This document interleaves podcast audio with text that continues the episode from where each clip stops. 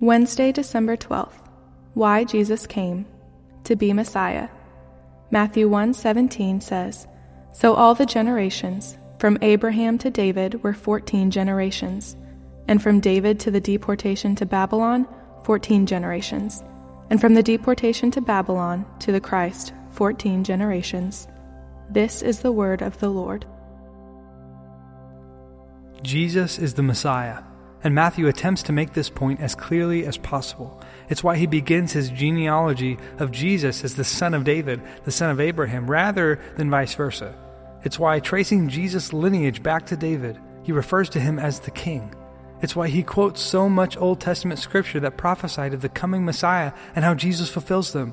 It's why he wraps up this genealogy noting that between each major unit there were 14 generations.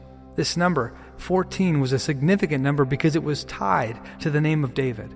In Hebrew, there are 22 letters in the alphabet, and each letter is given a numerical value.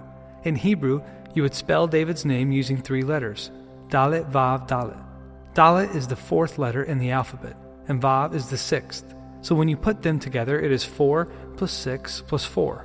And this, of course, equals 14. Jesus is the Messiah, and even history testifies to it. Why is this so meaningful? Because the Messiah was supposed to come and put everything right again. He was supposed to bring justice to the nations and deliverance for Israel. The prophet Isaiah testifies that the Messiah would bring a healing that would include recovery of sight to the blind, the ability to hear for the deaf, and that the lame would walk again. This Messiah will bring an end to all suffering for those who are waiting for him. And this is the season when we are reminded that he came.